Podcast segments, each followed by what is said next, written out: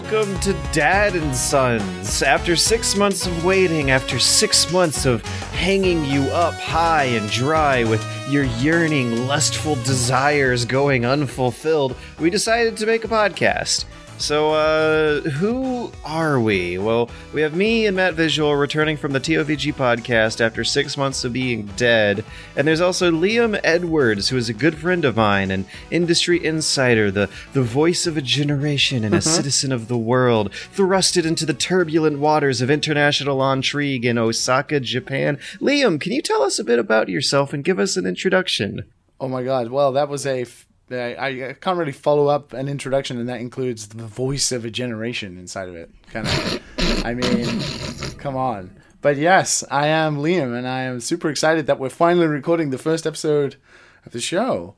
And I am Liam, and I live in Japan, and I used to work in game development in some capacity uh, for a Yes, you're an insider. You, you have stories to tell. I know a little, but like you know, I don't, I don't know that much. But well, well, I mean, yeah, you you might be right because I don't, I, I don't, I don't know if the the game or games you've been working on in the industry would, uh, you know, constitute something people have heard of. What what game was it again? um, it was this like small indie game called GTA Five. Oh yeah, yeah. Which I think it did pretty Oh, well. I think it did okay. we'll get into it in, It did in, all right. the It did future. I mean, it did but okay. uh, you you've you've had some run-ins with the uh, AAA beast of, of the industry side of things. On the other hand, you know how how cool the people can get and how much passion and talent there Yeah, is in the industry. and there are so many cool people, and luckily through stuff like that, and also there's a podcast I do called Final Games. Yes. Um, for anyone who may have who is may joining from listening to that show to this one, you guys know. But for Mm-hmm. anyone who doesn't know, um, I run a little podcast called Final Games, in which George has featured And- on before. An award-winning podcast at that. Oh, Yes, uh, thank you very much. Um, God, man, this introduction, I'm blushing. Um, but yes, it is a podcast where we take some of our favorite video game developers, designers, um, journalists, uh, YouTuber, influencers, gaming people associated with the gaming industry in many variety of different ways, like voice actors and musicians and that kind of thing. And um, I do a horrible, mean thing where I send them to a deserted island or void with only eight games to play for the rest of their days. And uh, it turns out to create some pretty fun conversations about what kind of games you would take in such a dire situation. Um, George, you So- have first-hand ex- experience of this. Yes, yes. I, I have been on your podcast. You have. I have um, looked up your podcast and, and downloaded and listened to your podcast. But for viewers who might not know where to go to look up and download and listen to your other podcast, where shall they go? I mean, they should listen to this first episode of Dad and Sons first. And then after that, they should go to either iTunes and search for Final Games, which is totally fine. You can just Google Final Games Podcast. Uh, but you can also go to soundcloud.com forward slash Final Games Podcast. So we have an award-winning podcaster and industry insider, Liam Edwards, on here with us today to uh, kind of come up with some ideas for for for cool bits of audience interaction and and and question and answer segments that I wouldn't have come up with on my own. We're we're gonna we're gonna you, you know step things up a bit here, increase the production values from from what people might have gotten used to from the TOVG days. And and speaking of the TOVG days, we have Matt Visual, the man, the legend, the the number one source for Guild Wars 2 news and updates. Oh no! Matt Visual, can you very quickly tell us who you are and and and how how you could possibly be introduced for for for the new listeners who Well- totally don't know about you on this this new podcast that totally isn't the TOVG cast 2. well, I well uh, I used to do Guild Wars 2 videos, and then I switched over to makeup tutorials for video game characters. You know, I did Pre- Princess Peach, I did Daisy. You know, It's a a niche that, that needed to be filled. it, it needed to be filled. Actually, yes, The, yes. the Uh, cute girls doing cosplay probably have like no resources out there. yeah, yeah. Um, you Can I just I'm- say, can I just say, as cool Yeah. as my introduction was, right? I loved Guild Wars 2, and now I'm super jealous that I'm not the number one source for Guild Wars 2. how how you, you you created a game. You birthed a game out of uh, well, I, I don't know. It What- what do you required like a thousand other people to birth the game as well. But Yeah, you're like and you're like the number food, one, man. Yeah. no, no, no, no, no. That that's that's I hang, hanged up my title. Um, it's it's WoodenPotatoes job now, uh, to to do that. But yeah, um, yeah, I, I do stuff on the tubers. Um, you probably seen me on George's stuff uh, every once in a while. Um, we we have a, a bromance uh, that we like to share with the world, and uh, uh, apparently get high. Um, and uh, record some uh, uh, VR uh, games. You Wait, the- what, yeah, what- you never what- seen the comments of that that uh that latest video that we did when you went to uh what that that indie booth indie booth? I think it was called indie booth, the the indie mega booth? indie mega booth, and we recorded um Austin. Oh, you Yeah, no, Robin Arnott. You're talking about Arnott, there it the is. um the the developer of SoundSelf, the the Uh-huh. trippy VR experience where where he wants you to just uh, be a little bit baked and then put on his like his 2001 A Space Odyssey Just a wormhole bit. helmet That- Not too much, just just just enough. so you could get transported away into into psychedelic other colorful dimensions and places. Yep, You know, it's it's great. it's a normal hobby. Normal. So we are uh, at some point through some configuration of some instances somehow transmogrifying through the slipstream of the universe, Dad and Sons, and we're here to casually talk about video games and uh and and, and the news and movies we've seen and. And talk about comedy and culture and stories. It doesn't matter so much what we do, what we talk about here, so much as everyone's just having a good old time. So, so hey, friendos, what do you want to talk about this uh, morning in Atlanta, evening in Japan? I want to hear about the fact that you bought a 3DS recently, and like we, if for anyone who doesn't know, George doesn't have a Switch, and Nintendo just announced that the Switch like hit like a 10 million units sold Killing already, it. absolutely they are killing it. killing it. But George literally only just bought a 3DS. yeah, I wait a few years to buy consoles. It's it's an important strategy, kids. Um, You're meant to be like But- the front of the YouTubing space, George. You're meant to just be like up there with the latest news, and I guess that's not your shindig, is it really? No, I mean it might be soon. I, I will see. I've been uh, going on a really really newsy bent for my latest few video ideas, and that's not going to slow down for the next few weeks. But um, I plan on. I was planning on doing a big uh, gift for myself at the end of the year for Christmas. It was either going to be a Switch or a VR headset, and it's going to be the Switch now for uh, for reasons relating to the news segments we'll get into later. The uh, exclusives have been announced. The killer app has been revealed. The hype cycle has begun for a system selling exclusive that uh, that is going to have me buying that Switch over that VR headset. I was super feeling a lot of hype for VR last year, but but at some point, excuse me, got the hiccups. At some point over the past uh, year, What The about porn Switch- though? You, you, you gotta you gotta factor VR porn into that. Yeah, Switch but, can't I give mean, you porn. There's no VR like headset thing that you could slip the switch in, and all of a sudden you're transported in front of like a bunch of dicks or something. I mean, you I don't know, I mean- didn't someone like hack the Switch because it had like an internal browser in it to get porn on the Switch like within the first week of it coming out? Though yes. Also, aren't most Nintendo accessories just plastic appendages that that I you mean- just like stick the controllers into? I mean, the Joy Cons do come off, and they are called Joy Cons, and they vibrate. Also, I kind of got to make like a value judgment here. If I'm going to be like making a major purchase, and and I might be able to like fold it into the channel's business and whatnot. I don't know if like reviewing VR porn is is a thing that this is actually like on brand for uh for for the Super Bunny Hop channel the content, the style guide. You know, Matt, I think I- we found you a new YouTube niche to head into. Yes, there we go. There we go. I, I'm pretty sure someone does it. I'm pretty sure. they, they just kind of like blur out, you know, some of the stuff. Oh man, it is something uh, to carry I, actually, on I did the watch torch a video. of Guild Wars Two. yeah, yeah, yeah, yeah. Just throw Guild Wars 2 in there. You need a new niche, Matt.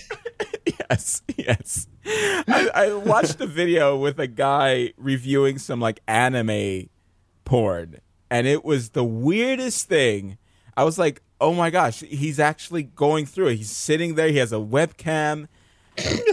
and it's just the most awkward thing. You know, if you ever want to cringe, Is he like talking over it while it's happening?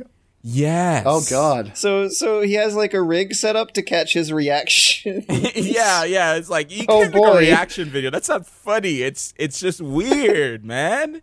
That's not this. he, he, I guess he found his little viral thing to get some some quick bucks. You know.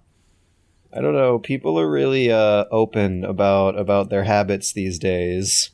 It's like, oh, you're that guy.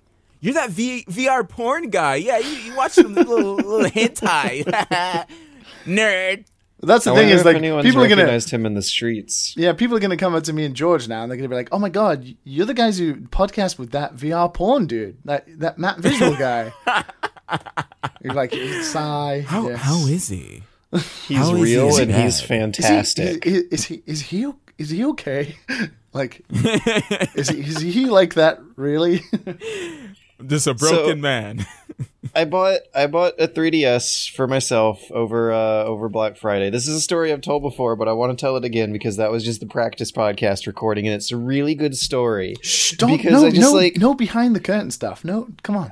I I just I felt like the guy from Falling Down when I was going through the process of buying a new Nintendo 3DS XL. Uh so this is the console, the SKU rather, the box that was a huge controversy about a year and a half ago when Nintendo released the new 3DS XL. They did not originally include an AC adapter in the box.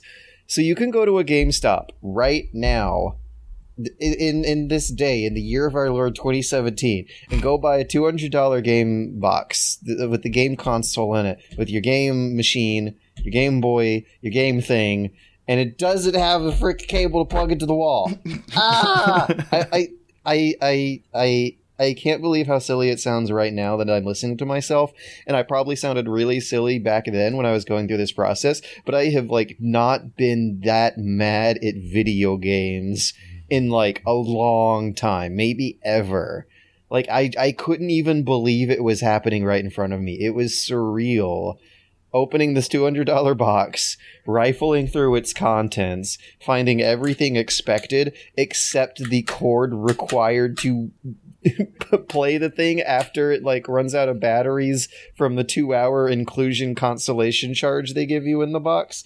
Ugh.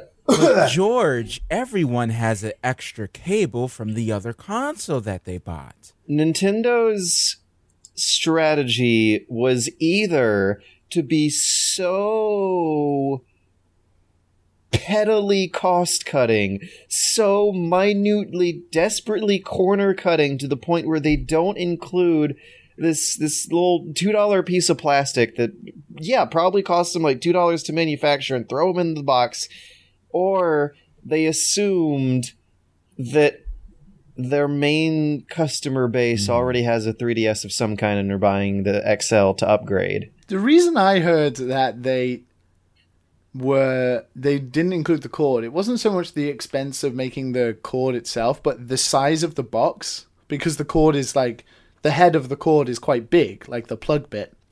So they have to hmm. make the box space really bi- like thick, uh not thick but like wide.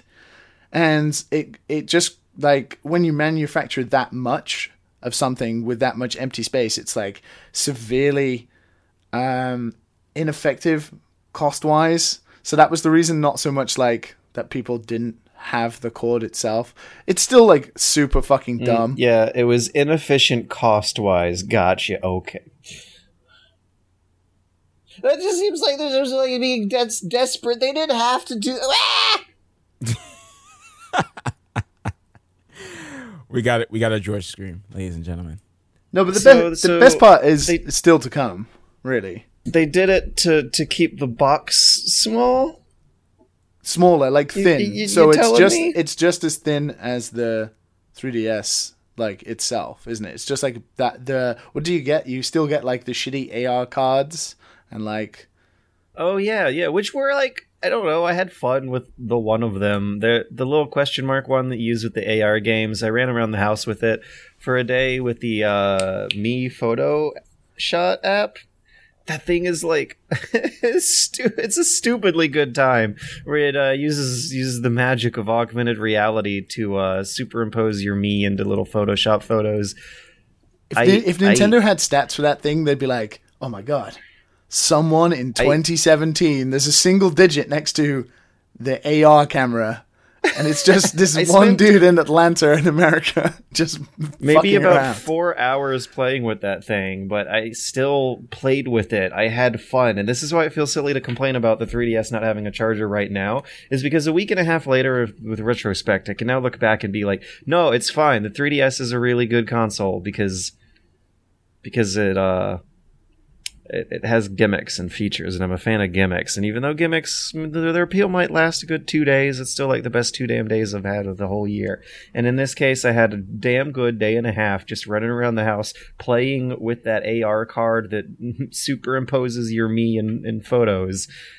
I, I was playing with it like it was a toy. It was great. I was like creating prop humor and putting my little uh, uh, balding, um, um, sad Danny DeVito Mii with the height meter shrunk all the way down and the width meter expanded all the way up. I like put them on cutting boards and on uh, on book covers and and on clothes. It was it was it was clean, wholesome fun, and I love it. The games are great. the The Zelda on this console is amazing. Link Between Worlds is something I'm having a great time with. I will be doing write ups on Patreon for that soon. So uh, people who who are still willing to give me money in these dark, unpredictable times, be be sure to look at your uh, your feed for for a story on that over the next uh, few days, which might already be out by the time this uh, podcast comes out. Anyways, um, played a bit of Monster Hunter Generations on it as well.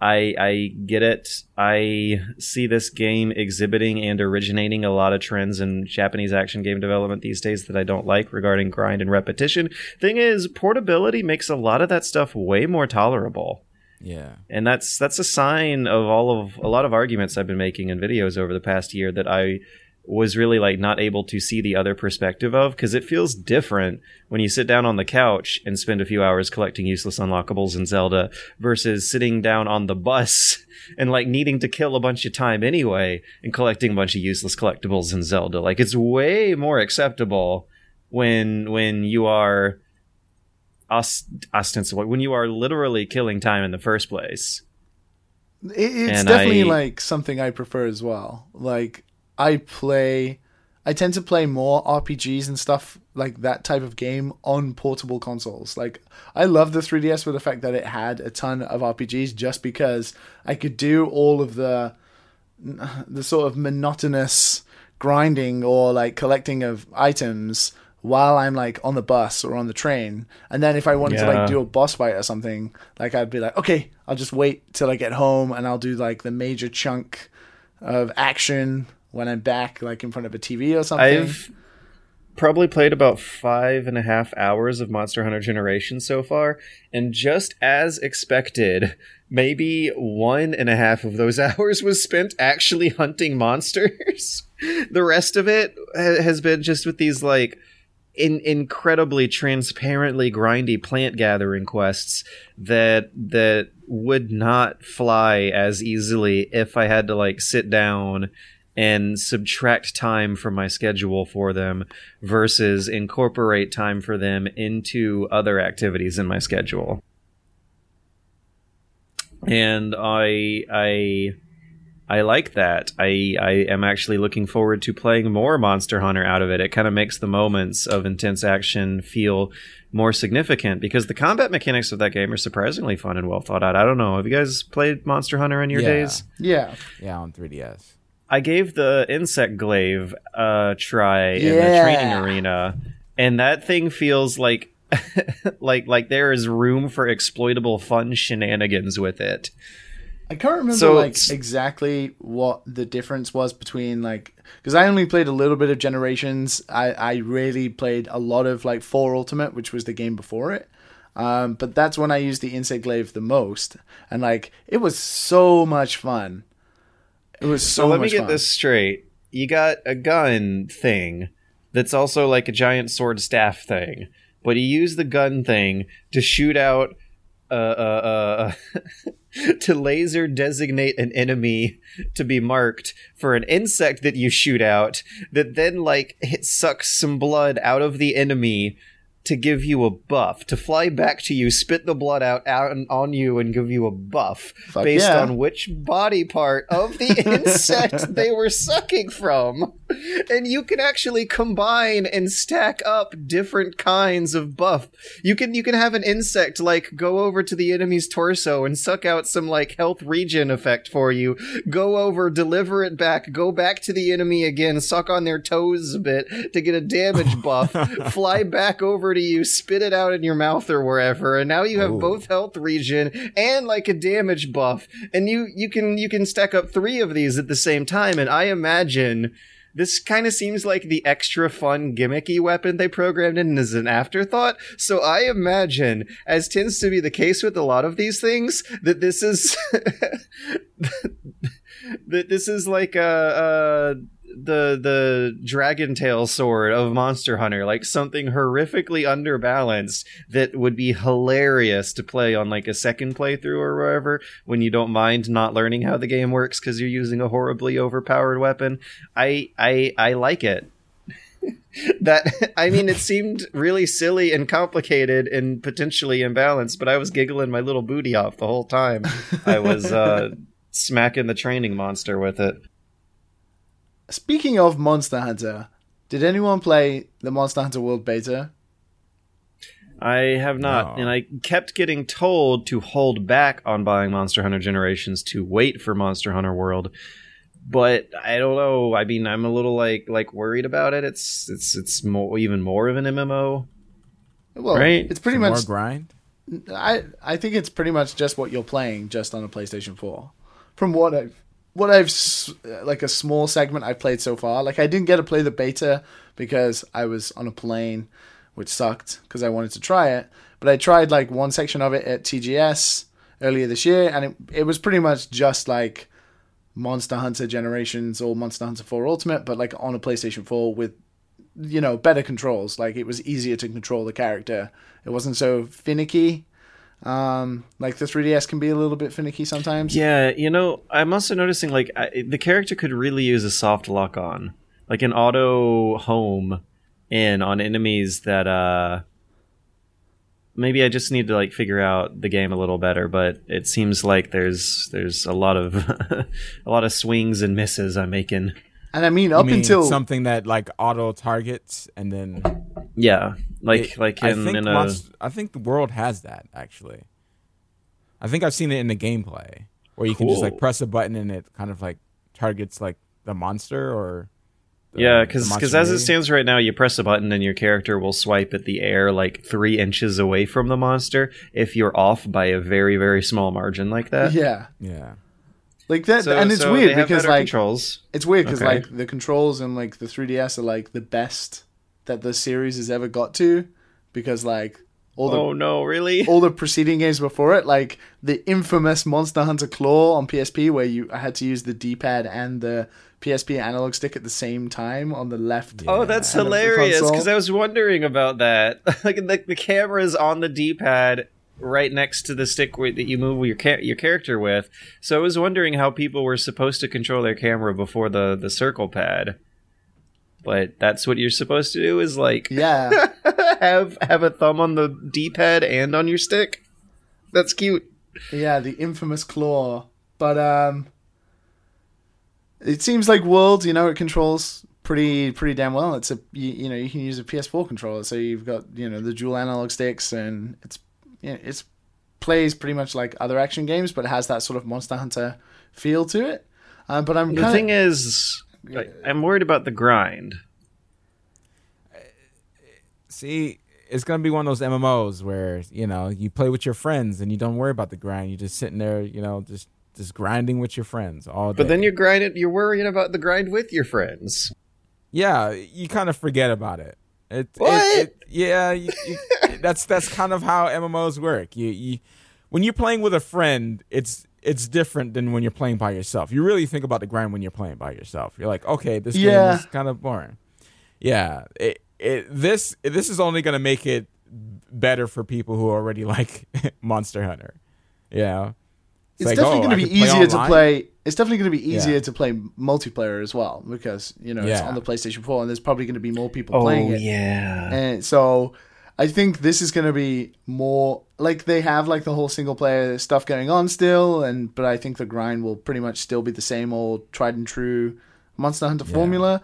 But like, it seems like the multiplayer it has like drop in multiplayer now, so you don't have to start the quest like with people. Like people can just like drop into your game. drop in. So, Yeah. I mean, that's going to be really cool. It's it's gonna be like the sacred two days and the two world days where you just jump into people's stuff and people are grinding it out and you guys are just you know talking crap, you know the whole time. Yeah, that's how it was on Xbox. You know, you just jump in and just grind it out with some friends, doing some shady stuff most of the time.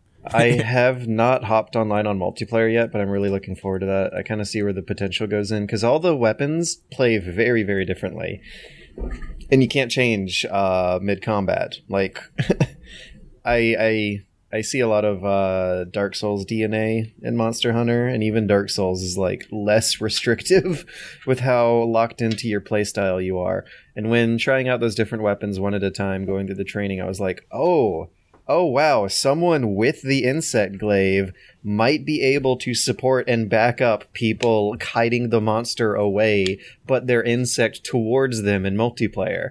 And I, w- I played with the bow for a while, and you have like artillery options for for dropping arrows at a high angle in areas other players are are fighting monsters in, and you can like tactically. It seems like there's potential to tactically and strategically arrange for movement and formations and stuff that that would be super duper fun. And I'm Oh yeah, because there's there- there's like weapons like the hunting horn, which is like almost exclusively Oh, yeah. just like a buffing. I like, like designed weapon. from So- the ground up for multiplayer Yeah. support Yeah. roles. And I'm really looking forward to getting that hooked up. I have a group of friends who are just kind of waiting on me to to figure out the controls and get good enough to finally hop online with it. And then I'll finally be able to see what Monster Hunter is. Nice. And then World will come out, and you'll have to change again, and all that grind will be Oh. useless. Yeah, Well, at least it it almost seems like the game is like it's not really a story about a monster hunter having a successful career as much as it's kind of like a selection of menus for how to get into a game with your friends. But like, like I feel like there's a grind there, but there are steps that can be taken to alleviate it significantly if someone knows a bunch of stupid meta shit and has some friends that can can help them exploit their way out of the grind. Like it Loot seems boxes. like there's there's less of a of, of a linear order of things they they intend you to go through than they rather intend for you to to hop into the action once you figure out the system. You need to check out some of GaijinHunter's videos. Yes, You need to yes, I can brush up on your I can now- Monster Hunter lore stuff. I can I can make an attempt to break into this world. But anyways, while I'm trying to do that, what are you guys trying to get into? Matt. Oh, oh, it's me. I, well, I've I've been in the me, it's a UK, little- so I haven't played too much recently. I I haven't played too much either. I- I've been trying to find a game to play, and I don't know. It's it's one of those weird moments where I just there's nothing that interests me. Oh, You know- last week you had stuff. Uh, yeah, but that was that was the practice pod. We that was Yeah, that you was- could you could bring it up. I, I brought over my story about the the 3DS charger. I didn't even get to the point where I showed up to Walmart and some kid stole the last one out from underneath me. That was the best Oh part. my god! It took like a day and a half for me to finally find a charger after after not being told by the guy at the counter I needed to go buy a charger. Anyway, well, I I I tried to play Dark Souls this week, the first one. the first one, and I, I feel like Uh, you sound apprehensive. yeah, I, I I feel like I have to be in a mood to play a game like that. You know. Nowadays, it was Eh, easier to get into the mood as a kid. Yeah, like when I played Demon Souls, I went right through it. Like it was fun. Like I Nowadays, you got to like turn the lights off, put on some candles, Yeah. call your mom, apologize first. yeah, you know, do a couple prayers to the sun. and this time it, it, it's like you know you you you I, I start Dark Souls. I you know I put the DSfix, of course. Um, put some textures on. 60 I- frames. Just don't climb down that ladder in the Undead Burg. Yeah, yeah, a little bit of lag there. I had to I had to turn some things down, uh, especially the textures. I was like, oh, okay, uh, some something's wrong here because uh, it'll get lo- lag every time it loads the textures. But like the the first beginning, I was like, okay, this is this is not so bad. And then you just hit that difficulty wall, like just real quick. Um, and all of a sudden, all the enemies are, uh, you know, you do no damage to them, and they're in groups of two, like they're all married, and like all everywhere you go, everywhere you go, there's these ghosts that you can't kill, and and dragons, and I was just like, oh, y- your mother, and then you have to try, you have to try to like, it's it's just like block, block, backstab, and t- just to get to the backstab, you have to like find that sweet spot. You can't just go behind someone and like you know press the attack button. No, no, you have to find that spot. You know, Yeah, and- yeah, and- no, it, it well, requires some some precision. some, some, yeah, you know, Some- not some. everyone can find it, but when you find it the first time, it you know it gets a little bit easier. You know, not everyone finds that spot in life, but um, you you mentioned ghosts, and and trying, unfortunately, Dark Souls is not not really gated up in a in a way very well to prevent new players from wandering into those ghosts they can't kill. It's it's a very frustrating story of, of new Dark Souls players wandering into those those high level areas without really knowing that you're supposed to feel around for the lower level areas first, which is Oh. like like there's a almost lot a, of feeling around. I mean, a that's like, problem of, that's like, like critical language. Souls design, though, isn't it? Kind of i'm just like like when when you're a kid and you play a jrpg you can kind of tell which areas you're not supposed to walk into they won't gate them but Unless you're playing Xenoblade Chronicles, which, you know, just like we'll put like a level 10 enemy next to like a level 92 enemy, which you could accidentally Wow. aggro by like fighting the level 10 and stepping into the territory of the level 92 Wow. and you just get stomped. And in dark souls you have this uh, super obvious pathway leading to a mid-game area as soon as you wake up in the main game area after finishing the tutorial level that's kind of harder to miss than the path leading to the like the early game level it, it's it's a bit it's a bit what I ended up doing is exploring everywhere, getting those walls. I grabbed every soul that was on the floor, all these nameless Yes, souls yes. and all the all of them ran through, died a couple times, came back. Um, you know, I already spent my souls. Came back, used all the souls, upgraded my faith to use this weapon that had like holy damage as well, and started killing skeletons. So I had to grind out the skeletons a little oh bit. Oh no you decided to go down the skeleton hole Uh, uh, there was nowhere else to go. Oh god damn it, you're doing the same thing Jimmy did. There's nowhere else to go. I was just talking Oh no. You're- There- There's nowhere else to go. It's Wait, wait, like, wait. Where do I go? There's nowhere else. You see the big damn bird there. You see the the, the, the skeleton w- walkway where you have to jump down and go around, and then you go downstairs. You see the girl locked in a cage, but for some reason she can help Yeah. you like upgrade your flask. Yeah. And then you go down there, you see the ghost. Eh, But there's nowhere else to go. This is The near the bridge, right? down there. This is near the bridge. Huh? You can you can go across the bridge. With it, there there are like skeletons on the bridge, right? there's there's a bridge. Yeah, you- you can, like- an aqueduct. You can cross that bridge, and I think that's that pa- Mhm. that pass easier. What what That's- bridge? What bridge are you guys? talking If if if you go up a hill, you will see your viewpoint kind of round a corner, and once you round the corner, you'll see the path you're supposed to go. But you have to go up a hill and around a corner that visually blocks it Yeah. from the the There are some bonfire skeletons. there. And everyone makes the same mistake. Every freaking one. Maybe the design is flawed.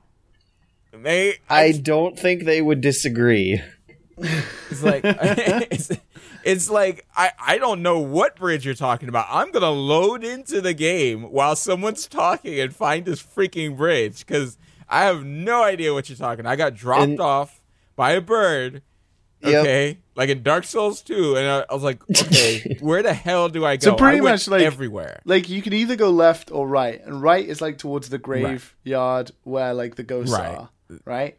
Then- No, it, no, no, that's where the skeletons. is that what? Right. Right, but if you, Yeah. if you like pan left, you there's like a few skeletons, and then there's like the bridge, and it's kind of like obscured, but and you, it looks like you can't go on the bridge, but you can, and you have to sort of eke your way around the corners of it, and then you get to a little area where you can like drop down onto some rats, and then you're like in an entire new area. Yep. And in this area, the damage model will make more sense. Like you, you probably noticed that those skeletons take like eight hits to kill, Yeah. And those ghosts just your your your weapon slides right through them, and they Yeah. they laugh at you. And and then you get to the bridge, They and there's suck you in skeletons for a hug. there, but they take one hit to kill, and you're like, oh. Oh, these are the skeletons I'm supposed to be fighting. Great. I like went to the skeleton. I I defeated the boss there. I oh no! You Yeah. everything. Yeah. Well, the, the mini boss, whatever that I was guarding this like weapon. I was like, yeah, give me that, give me that. And it was like way high level. It's like I need a strength of twenty four. I was like, what? What is Don't this? worry, you'll you'll get it eventually. Great. You'll You know, I'm just gonna start strength. over. I'm just gonna start over. I started over because I got hit by a hacker who hit me with a cursed weapon that permanently cut my health in half until I could get to a mid game area later. And there was no way I was going to get there that early in the game with only half health. Wow. That that that sounds like Dark Souls. It's, it's, you should have been un- better. Get I, get good. I, I should have um, acquired increased uh, Um, proficiency. I did play and and finished uh, a game, uh, Battle Chef Brigade. Have you ever- yeah. Oh, sweet, Yeah. nice. I've been thinking about Yeah. picking that up, but I haven't yet. We So- uh, saw Adult me. Swim showing that one off at uh, the the mega booth. Yeah, we, yeah. So I was like, man, this this looks cool. Like I'm I'm down with this. Um, you know, you got the cool animation, fighting game elements, um, and it changes based on uh, where you uh, flip the stick and press your attack button. So you can do some like really crazy combos, um, and it's quite satisfying just with one button. Like really nice. Um, and then you have like this match three element that changes based on what cookware you use like the ovens do a different thing the pans do something different you can put put a cutting board down and cut like bones out and kind of like uh, poison that's kind of introduced later uh For really cool monsters. stuff yeah yeah from the because you're cooking monsters uh, it's it's a it's a weird story Monster you know, like oh, monsters took over. We're gonna cook them. We're soldiers, but we cook too. Yeah, it's a It's- little it's weird. important. It's and yeah, the army moves on their stomach. You Yeah, can't, yeah. can't forget logistics. Uh, ab- absolutely, absolutely. um, it so you know, and and it does well with that. Um, you, but you expect a little bit more. You expect you know something else other than that. You know, and it delivers on you know the match three. If you want a match three, It- it's going to give you that. But the story and tying all this together, it gets a little repetitive. Um, Yeah, it gets that's kind of what uh, was. Uh, I don't want to say turning me off so much as maybe like uh, apprehensively steering me away. The the idea of of, of of hunting up monsters, grinding them literally, and then throwing them into food for more more more more powerful abilities to to kill more monsters with. That sounds like a grind and. And this stuff is like everywhere. Every game seems like it's designed to Oh. Be built from the ground up for a 40 hour grind at this point. And no, no, also, it, got it's the not, Switch It's not port. No, this is It's like a not pretty short game, No, right? no. You just Oh. No, no, it- it's all right. So this is what you do. This is this is the part that's that's bad. Okay, um, because the story's supposed to give you motivation. Yeah, but you did say it um, was repetitive. the, it was, the repetitive part is what kind of hurts the story the most. So what you do is you wake up in the morning in your hotel room, go downstairs, talk to the hotel manager that thinks you're a boy because he doesn't wear glasses, do Oh. three side jobs to earn that sweet coin, Uh, to So buy it's some like, like like Night in the Woods repetition. Yeah, and uh, you play a match in a tournament, you go to sleep, and you repeat that. You repeat that over and over again. And even when the story changes, that formula stays there. And you're like, okay, I'm kind of bored of this now. And the match three element is is kind of getting boring to me now. Like it, you kind of hit that wall where you just don't care, and it has this weird way of how you win these tournaments. Like you could kind of figure it out after you, um, because I reset if I know uh, I feel like I'm not going to win, so I can kind of, um, I I want to win. coming?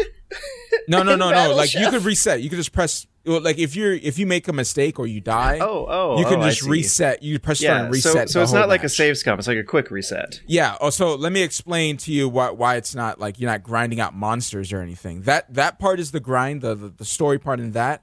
But what happens when you get into a match is that you run out, you kill monsters, you come back with the ingredients that you get from the monsters, and you put it inside the pot and you start cooking it. And that's when the match three begins.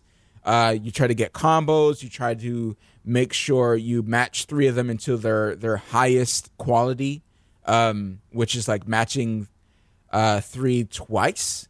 Um, so you match three to get the level two gem, and then you match three level two gems to get a level three gem, and then you can't match it anymore. So you try to get as many level three gems as possible. The judges like certain types of gems. So some people might want earth, some people want might want fire, and some might want water. And then they mix and match. Some might want like earth and fire. And each monster gives you a variety of those gems.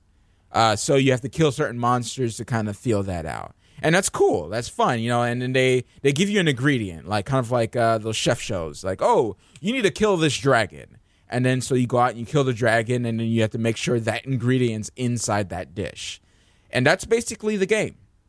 That's What's the- basically it. What's the match three like? Is it more like pretty simplistic, sort of puzzle and dragons type match three, or is it more like a sort of, I don't know, mathematical, puyo puyo complexity equation like match three? It's game? not complex. Okay. It's not complex. Like you, if you watch like a video on it, uh, the the the complexity comes in when they start introducing bones and like poison stuff, um, and that's not even com- you know complex either. And like some of the pans, like for instance, uh, a pan will uh, allow you to get better combos, and then you could kind of move your like lower level um, coin, like uh, little balls, little water balls or whatever, to uh, to gain like an extra level because of the combos uh, in certain areas. So it actually just Okay. it randomly spits out that. So that that's where some of the complexity goes. So you can get to a higher level quicker if you do that properly. Um, other than that, like it's not really too complex. I I would say if you're really good at match three, then you're you're gonna kill it. You're gonna kill it. Um, but what happens is that i- you know you have to like if someone asks for water and fire, you have to make sure they match. Uh, so you have to have the equal amount of water and equal amount of fire, and then you get bonus points. So if you're not doing these little things, because you get books as well that say, oh, if you include all the ingredients from the region or all the ingredients from your um, uh, your match um, ingredient or whatever, uh, you get an extra 50 points. If you're not doing those things, you will lose the match. So it gets tougher and tougher as it goes on, and that's basically the game it, gets it gets a little it gets a little boring at the end. Um, Mina Mina is cool. Yeah, Mina Mina is cool, which is the main character.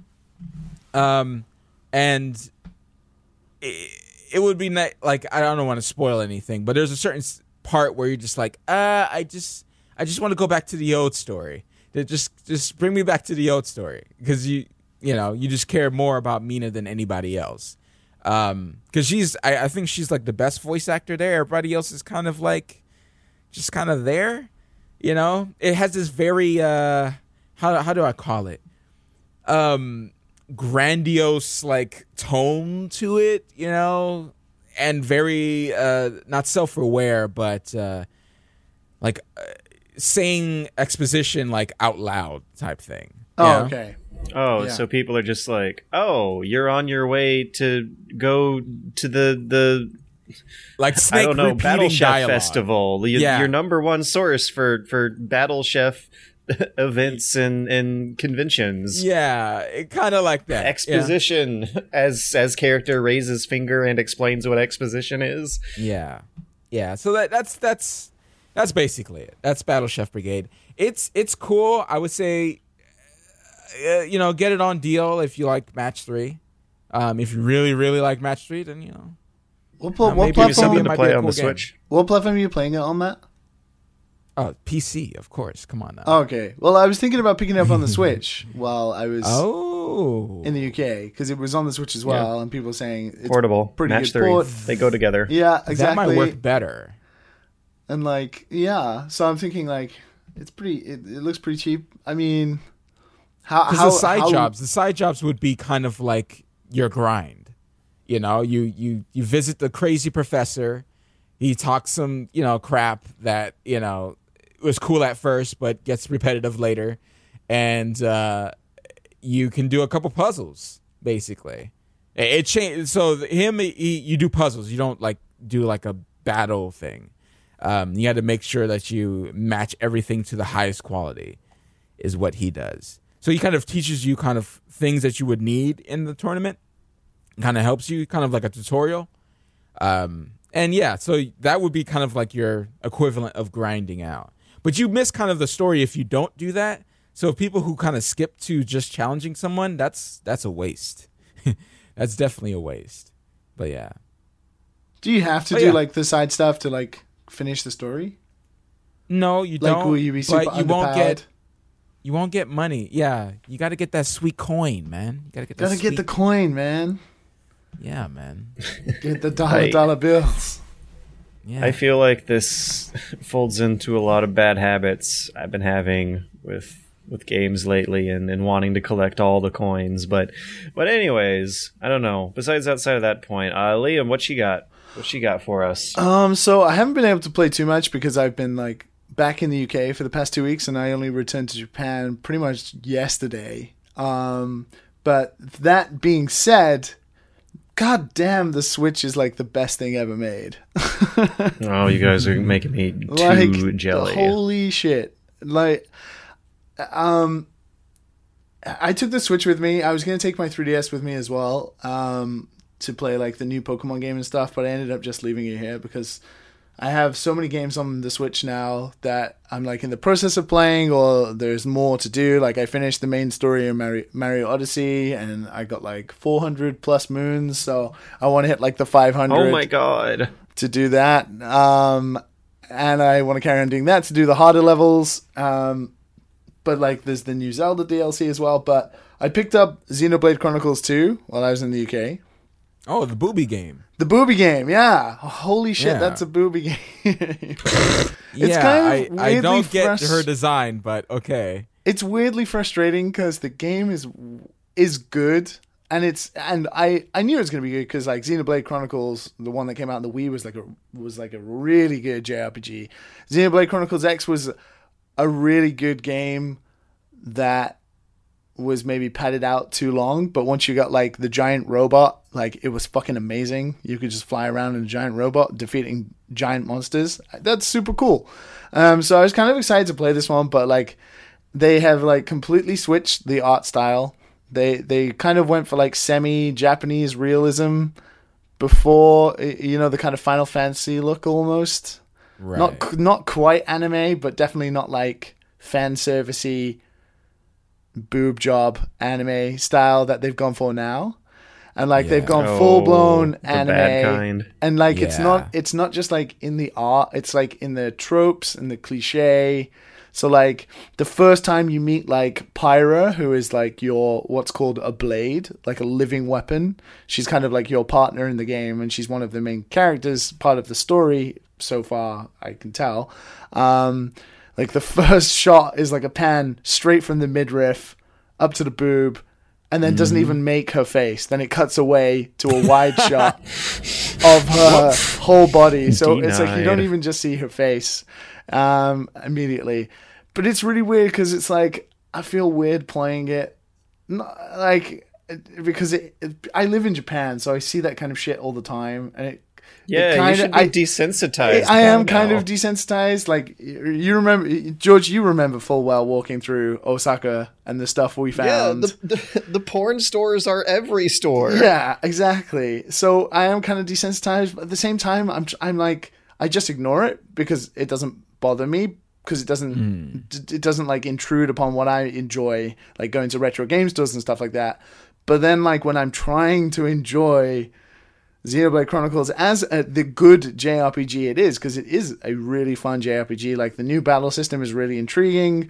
Uh, the whole like having like a living weapon partner thing that you combo with and stuff, and all your like AI partners have one too, is really They're grinding though. it's really interesting. Well, the grinding is kind of like okay because the battle system is fun and the exploration of the game is really fun. So I haven't really found any grindy parts yet because I'm only like ten hours into the game, so I haven't really got going so far. That's that's what would really worry me. I, I gave X a shot only for Yeah, a day X- though, but once I noticed that there was some grinding going on, that's kind of when like it, it didn't hook me. Yeah, mm. well, X was one of those weird ones where the game. It was one of those very dumb ones where it's like the game got better after forty hours because that's when you got your giant robot. Yeah, like the you- giant robot that you- you see in the trailer on the front of the box. And the giant robot is so much fun though, and the game becomes so much better after that. But it is that forty-hour fucking bar of entry that you have to get over mm. first. I mean, the game is fun before that, but it definitely takes You know- a while to get going. But the problem Liam, is like Xenoblade thinking- Chronicles Two is that I'm trying to enjoy it, but then it's just like all this fan service, like anime nonsense, like. X had some of that too.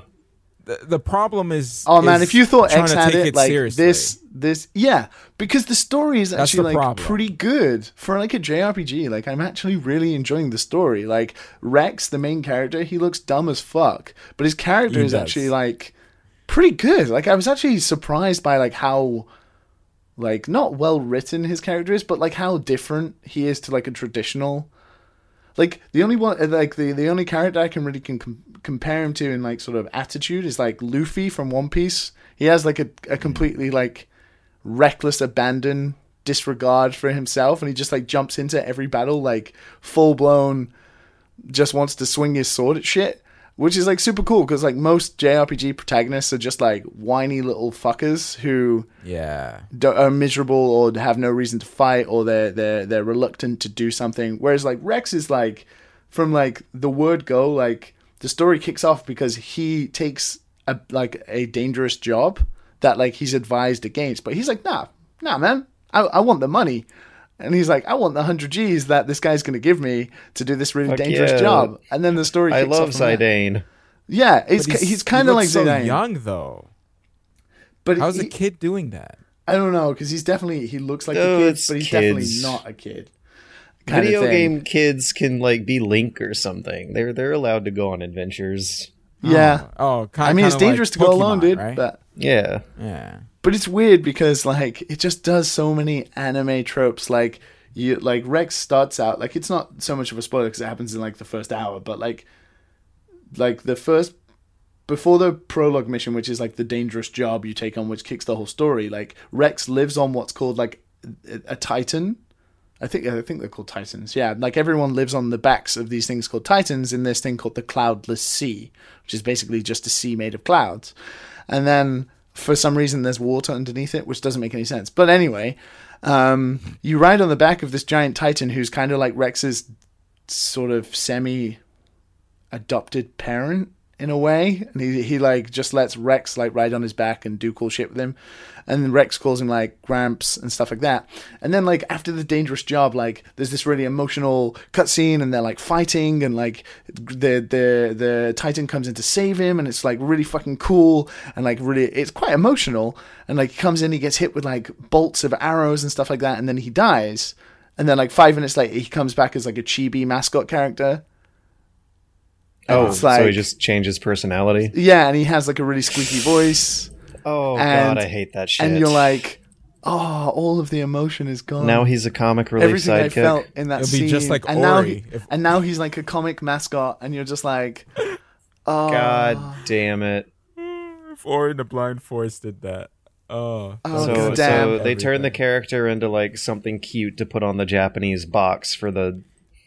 The Well, let's see uh, how the sales go. Let Let's see if their choice to just like ruin that whole thing. Let's see how the, let's see how that their goes. choice to ruin that whole thing. well, all right, all right, not ruin. It's just I don't know. I always feel if I don't know if the art. If, if I just love- to make that decision. It's just like ah, I just like love the thought of like a board of very serious businessmen in suits, like Yeah. straightening their ties, being like, "All right, gentlemen, what's what's our what's our strategy on how to ruin this next thing?" So like, they're the same people who did the Sonic. Stuff. I will admit, I was thinking about tropes though. Like, Wait. and and, and okay, like I will admit, in its favor, before we bash it some more because of the tropes, I will admit that it's very impressive playing it on a portable system because that game is huge. Like it's it's like a huge JRPG, and like it it sometimes the performance is not like great. Like it, the resolution definitely becomes a lot more blurry than what like Mario Odyssey and Breath of the Wild hit, but they're like first party Nintendo games. But like I haven't even played it on my TV yet because I've been away, so I've only been playing it on the portable version, like the portable mode of the Switch, and it's just so impressive to have such a large RPG like in your hand playing it. It's it's really fucking cool. I am looking forward to feeling that sensation because even by portable co- console game standards, like Breath of the Wild is huge too. Yeah, absolutely. And it's the same team. Like, um, like some of the team that worked on Xenoblade Chronicles 2 helped make the open world of Breath of the Wild as well. Some of Monolith So- Soft Soft's team helped them. I was wondering though if a lot of genres of fiction are headed towards some kind of trope singularity or something because with so many like anime themed things, I don't know if it's the uh, cultural distance making these tropes seem more obvious than maybe the writers think they are, but it seems like almost everything in in the ah this I it's a horrible thing to say. It's a huge wide casting judgment, but it seems to me like almost every single anime themed theme coming out is more and more often succumbing to trying to make quirky self-aware jokes about its own anime tropes. And it just seems like such such a lazy writing style. Uh, when when instead of coming up with like cool original ideas of their own they're uh, kind of wink wink nudge nudging about ideas they're borrowing?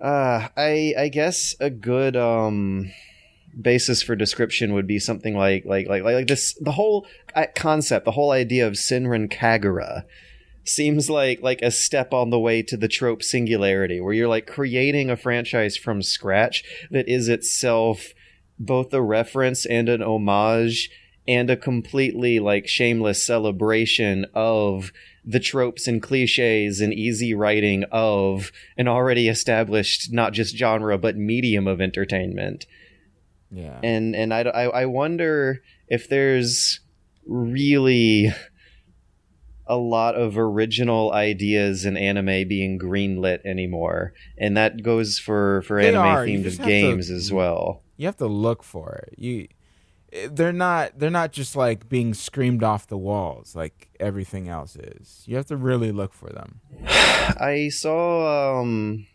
disney pixar's coco movie have you guys do you guys know what that is Yeah, I know haven't I've seen it the yet. trailer. Yeah. I haven't seen it though. Okay, it's. I, I, feel like this is almost another example of the same thing happening stateside, where things succumb to tropes and cliches as they become older.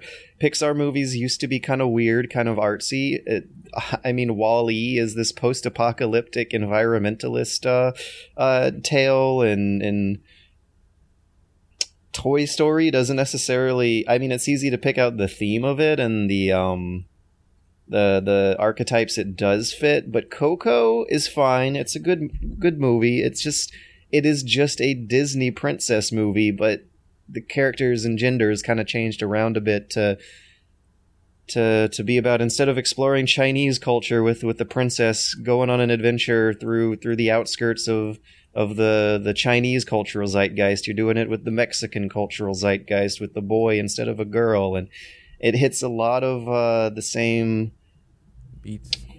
beats, cliches, archetypes you see the other movies do, except now it's doing it kind of self-aware, wink, wink, nudge, nudgy, and I, I wonder if a hundred years from now we're just gonna be out of ideas.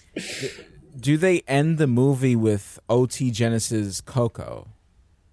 OT? Genesis Coco, maybe I don't see. I live in a pop I'm culture the vacuum. Coke. You know, no, no, no, no, Okay. no, I, I, Yeah, no, no. Okay. I I if if they didn't, uh, that would be a missed opportunity. wait, I don't think they did. Yeah. I don't know. I just like looked at a Wikipedia page of this guy, and I see in 2011 G Unit Records signed him to their label. Probably not. Uh, oh, okay. All right. Uh, there, there goes the video right there in, in the chat. There. Yeah. I mean, it missed opportunity. It's fine. It's totally fine. Anyways, unless you guys have one other thing to throw out, we've been talking small for a long time. We here at the Dad and Sons colon the Bunny Hop podcast are all about uh, uh, uh, lengthening and strengthening our conversational segments. Unless there's anything else you guys want to throw out for a bathroom break, let's uh, No, let's I'm good. uh, let's let's bath cool. Drain the weasel. String the anaconda.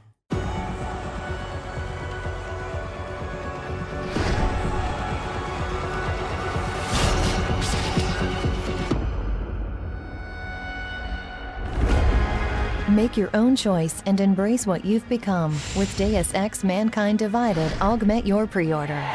Augment Your Pre-Order is your chance to customize your Deus Ex experience from the very beginning by choosing the pre-order rewards you want.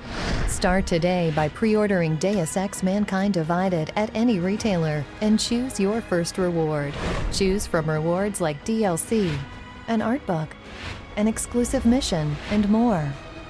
Combine multiple rewards across different tiers to customize your ideal loadout. As pre order numbers climb, more rewards are unlocked. If pre order goals are reached, everyone gets to select one reward from each tier, as well as the ultimate prize Deus Ex Mankind Divided. Released four days early. Claim your rewards when you pick up your copy of Deus Ex Mankind Divided and enter the specially marked code. The possibilities are endless, and the choice is yours. Deus Ex Mankind Divided augment your pre order. Sign up now. Hello and welcome back to the Dad and Sons podcast. Wow, I almost said to you, VG. Wait, what what is gonna play here? Do we do we have ads yet? Do we? do we- Um, n- yeah, I mean, like every like every podcast in the world, we one day hope to be monetized with advertising revenue. But in the meantime, the pathway there is going to hurt not at all because we have Patreon funding backing us up in the meantime, which is Hell yeah. kind of already a problem that uh, TVG had that we've already solved. Anyways, uh, on our on our way back in, let's um, what what? It's just we're being transparent about our financial model with the viewers. And uh, by by not having to rely on ad revenue, we can keep our hosts paid and happy without having to tell them to buy stuff they don't need. Such lovely, I, useful I hygiene products. My my years in the TOVG podcast. I loved all who was involved. I just thought I would put that out there. we well, we did get some some nice shaving equipment from our friends at Dollar Shave Club. from from from our troubles there. Shave your balls clean. I don't want that on my bush. Did you guys watch the Game Awards, the Geoff Keighley uh, popularity contest fun awards this year? I missed it. I missed it, but I did catch uh, Death Stranding and the guy who like did a rant Yeah. uh, about his game. Yeah. Yeah, Death Stranding. So I pretty much caught the highlights as well. Death Stranding was was like the keynote of the show, the, the the the big ticket item. The the developer going on the rant was like what you stayed for. People who went for Death Stranding, they stayed for for the developer going on a rant. But let's see, you guys did not see it. I streamed it with uh, my friends Shadowlink and Part Time Kami on stream on last Thursday, and basically what happened was that uh, Geoff Keighley was struggling to find time to announce awards in between commercials, which either included the same damn Switch Rocket League commercial that they would play on Twitch all the time, over and over again, or the various world premieres. Which uh, included a archaeology themed uh, narrative adventure from Campo Santo, the guys who brought Firewatch, New trailer for Death Stranding. Bayonetta 1 and 2 are getting ported over to Switch, in addition to Bayonetta Yay. 3. Uh, If you check out my Twitter recently, I posted a video of me like squealing and reacting like like a fanboy has been commercially trained by marketing to do when they announced Bayonetta 2 for the Switch. When I saw that moon and when I saw her boots, I was like, ah! And uh, and then it the camera zooms out a bit and I see that it's Bayonetta 2 and I'm just like, "Oh, it's just a port. Okay, whatever. That's fine though. It's it's still cool." But then they announced Bayonetta 3 and you see the moon and you see her boots and I was just like, "Yeah, okay, there she is. Woo, Bayonetta 3. Okay, I guess." Whereas when they like did the first they like blew it too early. They showed Bayonetta 2 and they teased it. And it got me hyped for something that was going to happen 60 seconds later when I was cooled down and calm and had let it out of my system already. They definitely should have done it the other way around. It would have had like a massive effect the other way around. Yeah. I'm wondering if it was intentional or not. Did you see? did you? There was like a video floating around on Twitter of someone who had like put them. They'd done the whole Death, Sta- Death Stranding thing where they sort of put all the Bayonetta trailers like together, like. So it starts out like the they're they're all like incredibly similar, and like the action that happens in each trailer is almost mirrored, and they're the same length. But like in the first Bayonetta trailer for the first game, like when Bayonetta's fighting, she's like absolutely like destroying the angels. Mm-hmm. And then in Bayonetta 2, it's kind of like they're evenly matched and it ends with like you Oh, know like that that anime trope clash where they just like bounce off each other and stand and stare at each other the and then it fades out. And then as you know in the Bayonetta 3 announcement trailer, Bayonetta gets a fucking ass kicked. Like she just gets like destroyed. So it's gone from like Bayonetta 1 where she's like amazing, then 2 she's sort of on par with them. The angels are getting stronger and then in this one it, it looks like she just gets destroyed. so Hmm, Well, will Bayonetta get Intriguing. her ass kicked? Uh, buy the game to find Uh, we got announcements for Breath of the Wild DLC, uh, release announcements, no less. Um, the pack they just released is kind of a shrine level pack with a dungeon. There's a motorcycle that you unlock at the end called the Master Cycle. that is so cool. Did you remember a April Fool's Day video put out by IGN? It was 2000 like 13 I believe, where they teased a cyberpunk Zelda game in which Link rides a motorcycle instead of a horse. No. I think this might be a cheeky reference to that. Uh, I don't know because like there is a video they did like a Oh, GDC yeah. talk. The they did a GDC art. talk and they had the concept art for that Link who looked like fucking goofy as fuck, but he was like riding a motorbike. He does. So he I looks don't like know a Simpsons character or something. he, does. He Or looks like, like, a a Simpsons extra. parody in The Simpsons of a character. He does. He looks like a Simpsons extra. It's so fucking stupid. but yeah, so they had the bike and the concept art. So I don't know whether whether it was always planned. I mean, it looks really different, but The fact, though, that that real serious video game development ideas now resemble April Fool's Day joke videos, though, is uh oh, I don't I don't know if it's like where there's some humor to be found in that fact. I'll put it that way. Um, I like it. It's a good, it's a convenient It's way cute. of riding around that massive landscape, and and you can like fucking drop it. Like you can drop off like massive hills onto bokoblins and like kill them with the bike. It's That's cool. optional DLC insanity. It's like this, is, this is what this stuff's for, kind of. Um, you got a new From Software game, a From Software game by From Software, the people who brought you From Software. Uh, the game will include a logo. That is what that teaser image, the teaser trailer, that is, more or less amounts to. God Almighty! When you look up the video on YouTube, it's a minute and six seconds. And let's see here. Trailer begins at seven seconds. Trailer ends at 30 seconds. So you have 23 seconds of trailer in a one minute and six second video. And that, that uh, nicely encapsulates the, the Game Awards experience. They had to like quietly announce some awards off stage. Like there was a commercial break. And then it brought us back from commercial break to Geoff Keighley with the microphone being like, all right, uh, thank you. By the way, our best Chinese game is whatever the candidates were. Moving on, and then there'll be like another world premiere before the next award. Anyway, um, one game that I really, really, really like the look and sound of is Witchfire. There's this uh, this like demonic, hardcore, old school shooter. Getting announced, being made by uh, People Can Fly. No, no, they're being made by the astronauts who used to be People Can Fly. They they made Painkiller, so they're they're probably good at this stuff. Painkiller's a good example of that stuff. Um, and the developer going on the rant. There was uh, a guy uh, Josef named Fares, right? Ch- Yeah, he was co-founder of Hazelight Studios. They're making a co-op prison escape game called A Way Out. That Yeah. hey, fun fact, you only need to buy one copy to play it with a friend.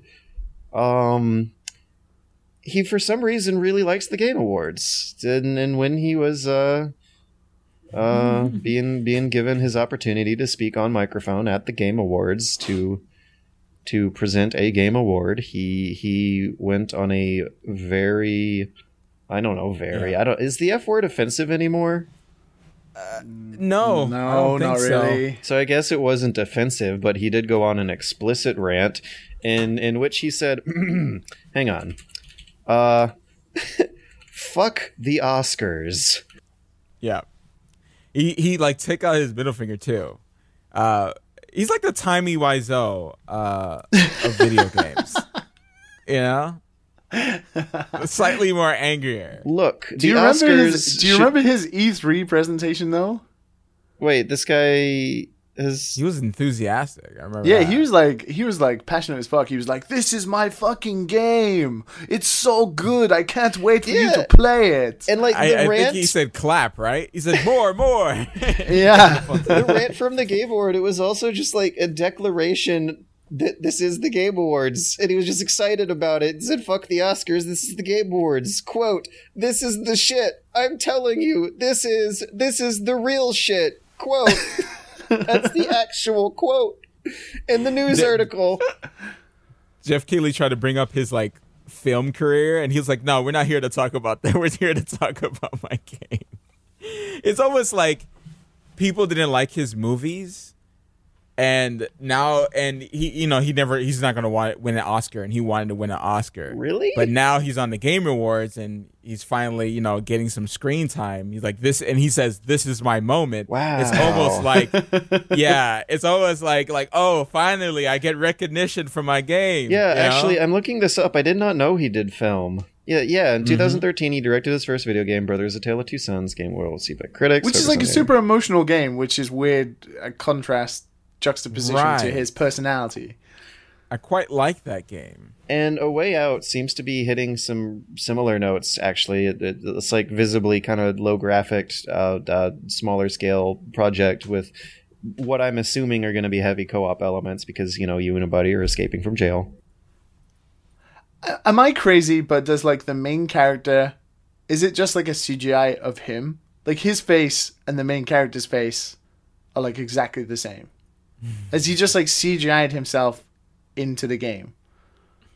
Maybe. Has he done a Kojima and CGI'd himself into his own game? There were a few moments during the awards show where the lighting of the stage uh, lights and the sweat on people's skin made them look like they were CG. like when they would walk into the stage and you have like this really light glare and the combination of, of hot sweat and thick makeup just kind of like like low resolution out the detail on people's skin. Jesus. Anyways, uh the Switch is killing it. Switch is absolutely killing it. Nintendo just announced that they sold over 10 million units in 9 months. Uh we had a statement from Reggie Fils-Aimé putting the console's success down to its hybrid form factor and a trio of strong games, citing Super Mario Odyssey, uh, Legend of Zelda: Breath of the Wild, and Mario Kart 8. I guess uh, that's like Just like ignoring Splatoon completely, which Well, is like I'm wondering what number one uh, in Japan. the sales figures look like worldwide because Mario Kart is always guaranteed to print money.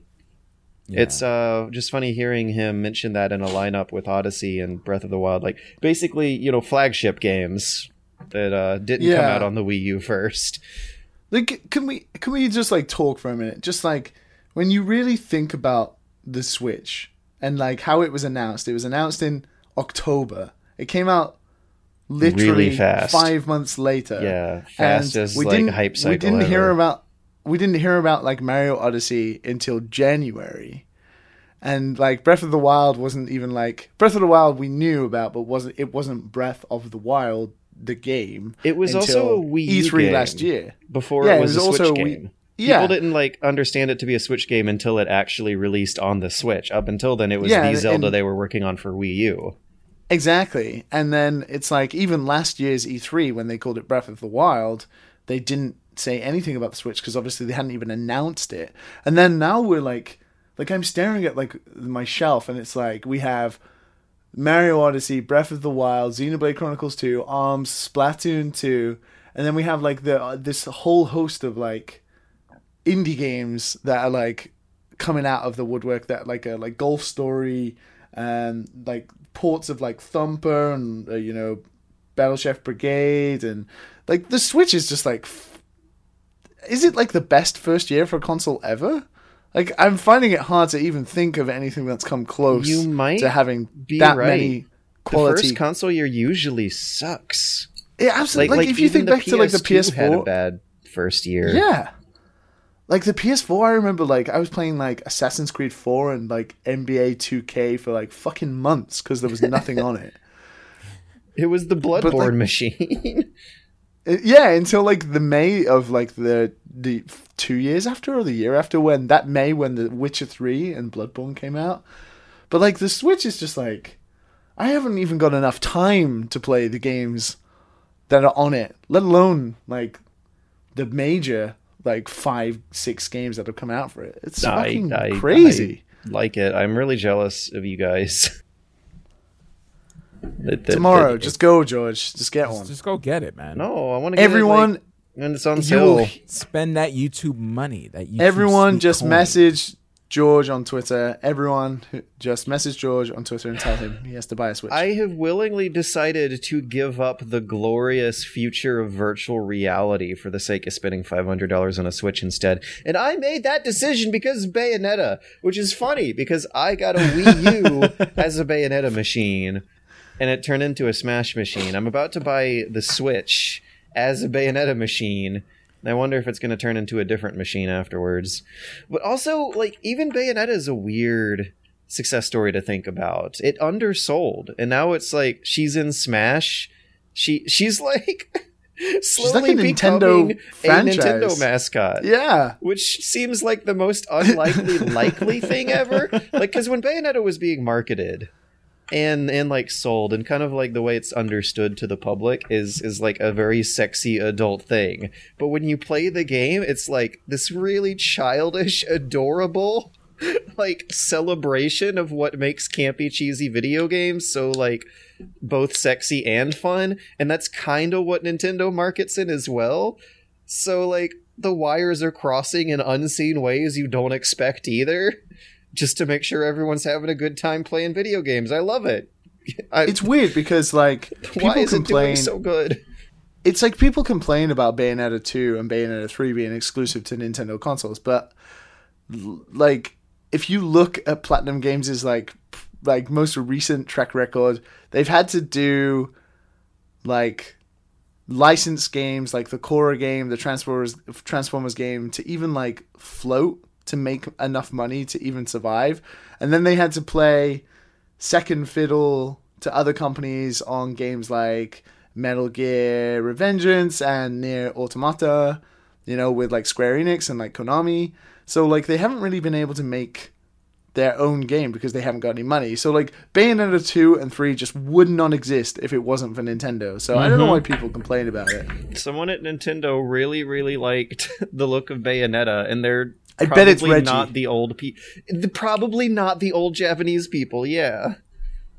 it's Probably Reggie, isn't it? Um. ba- ba- ba- Ooh. Uh. Kojima has been quoted. Well, not necessarily quoted. Paraphrased, rather, by Max Scoville at IGN. They uh, got a chance to talk to Kojima at the Game Awards. They don't have a real interview with real quotes, but we do have a secondary description from Max Scoville about what Death Stranding is actually supposed to be and play like. Uh, previous quotes from Kojima have described it as a four-player online slash offline hybrid experience of some kind. And then Max Scoville went on to talk to him about the game further. He found out that during player deaths, you're kind of swimming around in some water in first person. There's shots similar to that in the trailer. You kind of swoop your your dead soul back into a new body to return and re-grab your stuff over and over again. Kojima said to Scoville, according to Scoville, that he considers game overs a failure of the game. No, that that Kojima considers game overs to be antiquated game design. That people need to come up with some new uh, new mechanic around because they were devised from from developers from 40 years ago wanting players to put another quarter in a machine. It doesn't exactly apply to the current model. So, so he's basically uh, copying like Dark Souls. yeah, really? you know, without saying so much, at at least doing a better job avoiding the the copycat similarities in quotes than like Suda was when they were doing the the Let It Die marketing.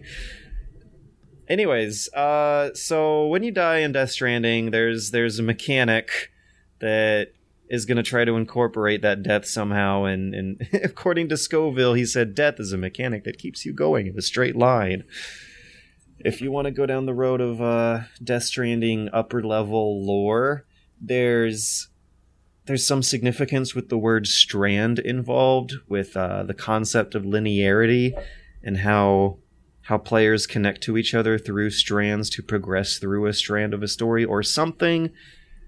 It still sounds weird, but we do have confirmation that there is only one baby in the Death Stranding cinematic universe. We've been looking at the same baby this whole time, not different babies. Hmm. Wait, does that mean the whole game there will just be one baby, or is it just the I, cinematics? I think so so. It, it sounds like again, take this as as a secondhand source spreading a rumor allegedly sourced to a guy who doesn't speak English very well. But yeah, it sounds like there's the same baby has been the same baby in all the trailers. That baby has been places, including deep down deep down Norman Reedus's mouth. Oh yeah. Yeah, oh, I don't know. Is any, that like? Do you reckon that's like a? any comments? What do we reckon? Do you reckon that's like a, like a? Uh, uh, do we reckon that's like a gameplay mechanic, or do we think it's like a? Well in the trailer know, a foretelling, a foretelling of a certain aspect of the game. in the new trailer there is a team of four people who are like defending a capture point of some kind against monsters of some kind. So i feel like it's not too far-fetched. I mean it's obviously a cinematic trailer that's not going to look like how the game plays. But but at least the stuff the characters are doing look like things that could get turned into gameplay mechanics unlike waking up naked on the beach I mean, I Right. guess someone could turn that into a gameplay mechanic, but it's hard to to imagine that getting made by the like sixty dollar AAA industry. Waking up on a beach naked simulator 2017. I don't know about you guys, but like when I when we eventually see like gameplay for Death Stranding, I'm just like definitely going to be disappointed. Yeah, although I have a feeling that at the same time that's going to end up cutting a lot of the negativity you see in discussions relating to this game. Like once people know what it is, they'll at least not have that question to ask.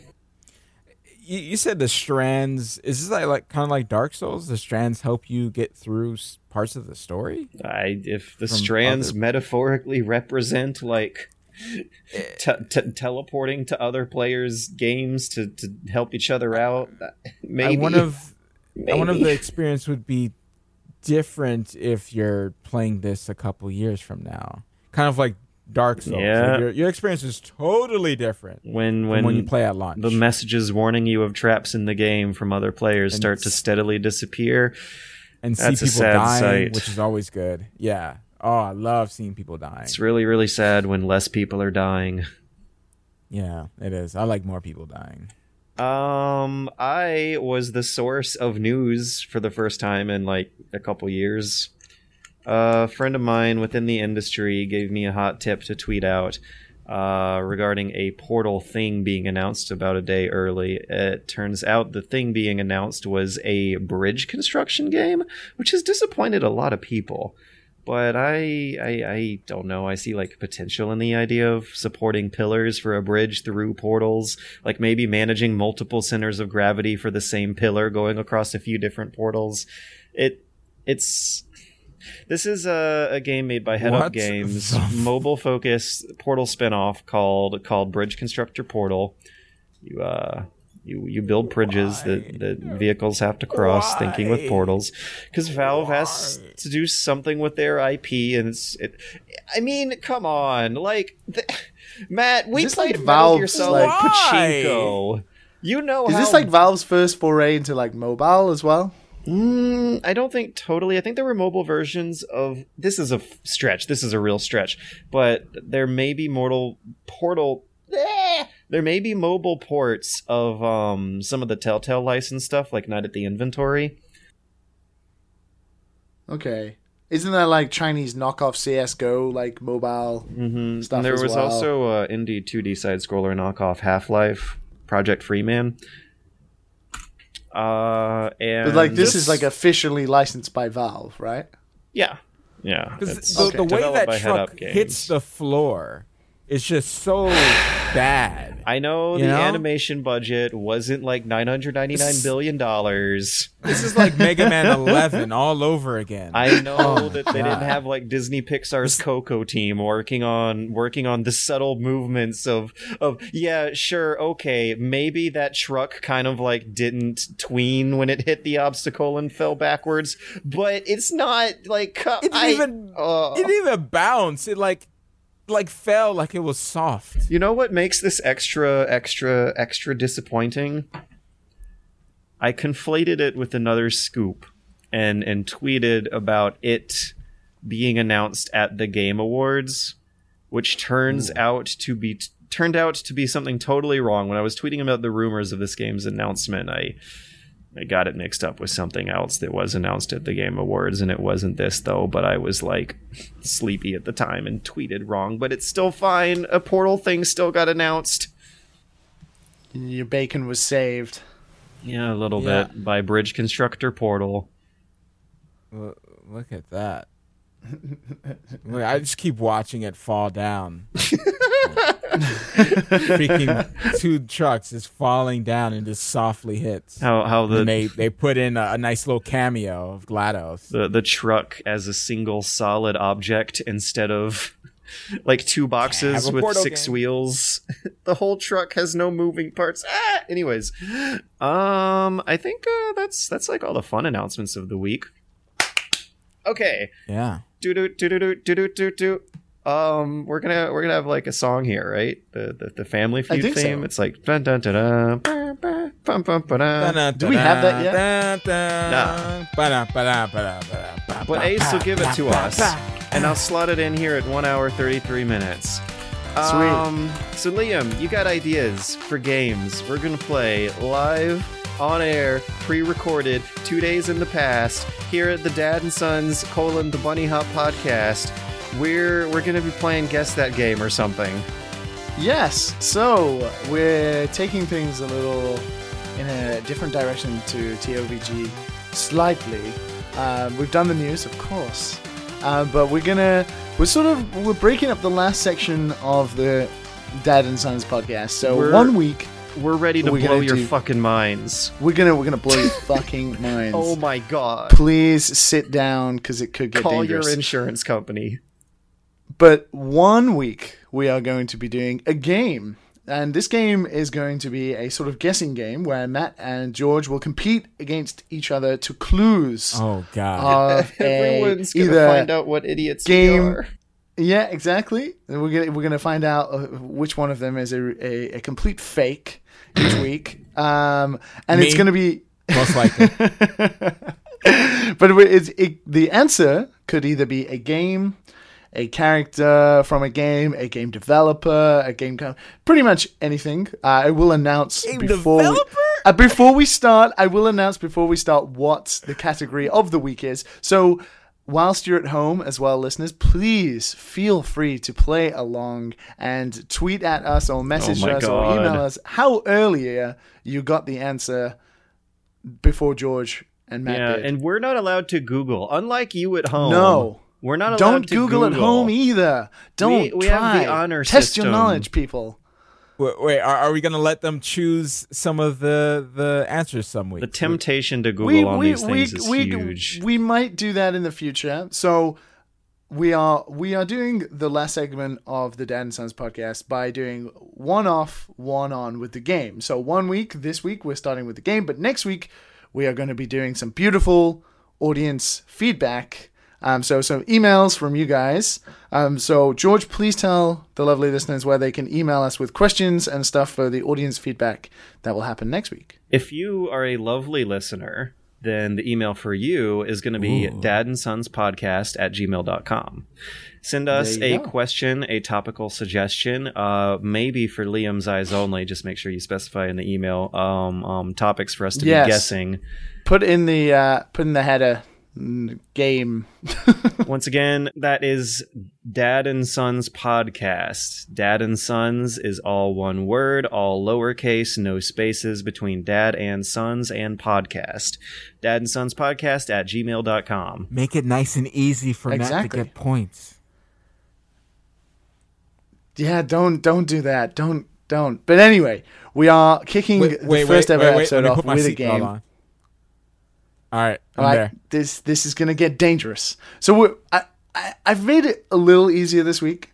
So th- this is a game title. Okay, so we're looking for the name of a game. Okay. Okay, and it's Okay. a fairly recent game. So the, f- to explain for the listeners at home, because Matt and George have had a little practice in our previous practice recordings about how the game is played, but for you guys at home, what happens is I will give the first clue. I have five clues for the, each game session.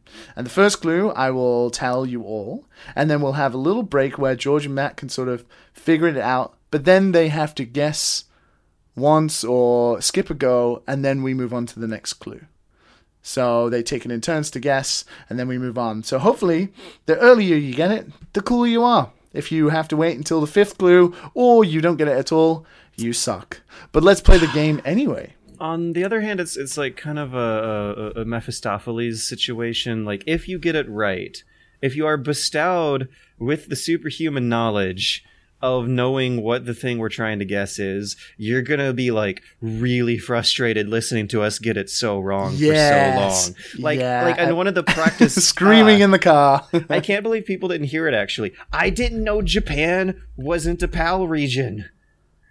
Oh and I yeah, was like that, so that was off so. because of that. That I. I thought that that Japan, I thought that like NTSC was North America and everywhere else in general was just PAL. But apparently, there's no rhyme or reason or organization to the way the world works. So let's get cracking. So there's there's one example of the way you can be thrown off in the game. So if you're all ready, yeah, Let's start. I'm, I'm So- reluctantly ready. reluctantly so. So today's topic is obviously, as I said, it's a game name. So we're looking for the name of Pauline. a game. And the first clue, clue name of a game, Matt, character is different. Uh, uh, Come on, S- dude. Sorry, sorry. That was You last. don't week. want to embarrass yourself week. Go ahead. already. Go ahead. So clue number one is this game was released on February 5th, 2009. Oh, Yeah, okay. Yeah. Yeah, I got that. I got that. You want to go first, right. uh, uh, Bunny? Man, yo, because I got I mean, it's it's eight years old. Um, um, so it's like gonna gonna be in recent memory, Yes, and that's it. That's all you're giving me. Release date that's all I'm giving you so far. February. So anyone who, anyone at home who has that head, that like that date nailed into their head, well February done. 2008. You said right? It's February fifth, two thousand and nine. February 2009. Shadow Complex. No, Ah. All right. Wait, how the fuck could I get it? Matt, do you want to guess, or should we move on to the next clue? just, just in general, just Pokemon Just, in the, just the series. Just try to Just test the the, series waters. Just try to started- test it. So let's move on to clue number two then. So clue number two is this game is an action role-playing game released exclusively for PlayStation 3. Uh, action. When you say action, is is this like 3D action? Is it 2D? 3D action role-playing game. So it's a 3D action RPG that released exclusively for the PlayStation 3. Well, I mean, they still haven't made Kingdom Hearts 3. Do you count Final Fantasies as ARPGs or regular RPGs? Now we're going down like some semantic You would say hole. you would say you would say 15 is an action RPG, I think. Yeah, but what about 13? No, that's like an eight that's like a weird ATB system, isn't it? Didn't that come out a little earlier? As w- no, no, no. That 2009. That I think that was 2009 as well. Or 2010. Is this that? Yeah, I think it was 2010. The the the Tak Fuji was hyping everyone up over. Extreme 99 nights. Yeah. one million something. One million battles or something. I don't but know. no, it's I not. Feel like tech- it's not. still. Ah. I'm like, Clue number three. yeah. Va- Valkyria Chronicles. No, that's turn based. Unfortunately, Oh, okay. Yes. I know, but now, like you said, action RPG, which. Unfortunately, like there have been enough arguments over what counts as an RPG, let alone an action RPG. You'll you'll you'll agree with me when you know the It- game. wh- wh- when did Dark Souls Wait a come out? second. Demon Souls, yeah. Oh, wait, did I? Did we actually get that?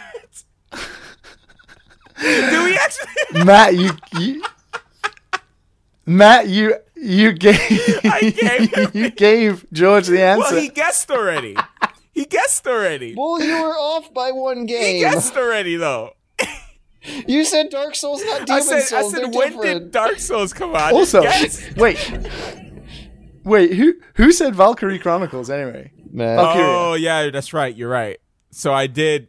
That was So that was So it was. It was Technically, technically, you your both turn. So cheated. yeah, yeah. So yeah, so George, yes, it is Demon Souls that did come out. I feel like I did not deserve that though. I feel like Matt So the really clues- got that one because like it was. So the- he clearly came up with it. Just said like the other D word that everyone knows yeah, first. Anyway, that's true. So there you go. So Demon Souls released on February 5th, 2009 in Japan. It was an action role-playing game that released exclusively for PlayStation 3. It really it recently was in the gaming news as Sony announced that the servers for the game will shut down next year Hmm. on February 28th.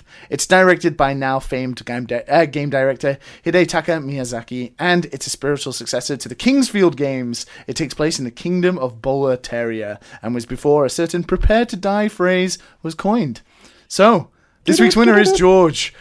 What about you guys at home? Were you faster? Fun, fun news update. A uh, Demon Souls remake is being rumored. A King's Field, not King's Field, but rather the Dark Tower, um, is being rumored to get some kind of installment. It's hypothesized that that is actually the logo teaser trailer they showed at the Game Awards. Was a remake of the previous From Software pre Demon Souls series. Uh, pre Demon Souls game called The Dark Tower, which was one of those like real janky first person dungeon crawlers for the PS1. Had a great sense of atmosphere though and, and art behind it. And Huh, that's weird because I heard different that Shadows, what's it called? Shadows Will Die? Shadows will Shadows die Is like, twice. is potentially a Tenchu game. Oh, I mean, either because way, one of good. because one of the last lines in Tenchu is "Shadows die twice." okay, that, that that sounds way more likely. In fact, then, because everyone So, is gonna know though. instantly want to like look for souls connections, but shadows die twice being the tagline of an already existing game is is a pretty pretty big censure compared to compared to just looking for like It's been years since I heard that artistic name. similarities. Tenchu, We're due good game. for for Tenchu. Tenchu was a big deal, and they haven't uh made a good one in long ass time.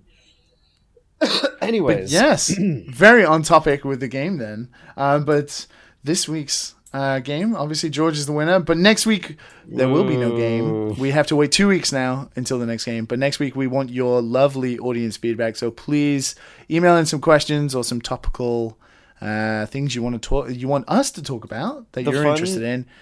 the fun thing about stuff. winning that game is that it still feels like losing. If you didn't get in the first try, you're not a real gamer.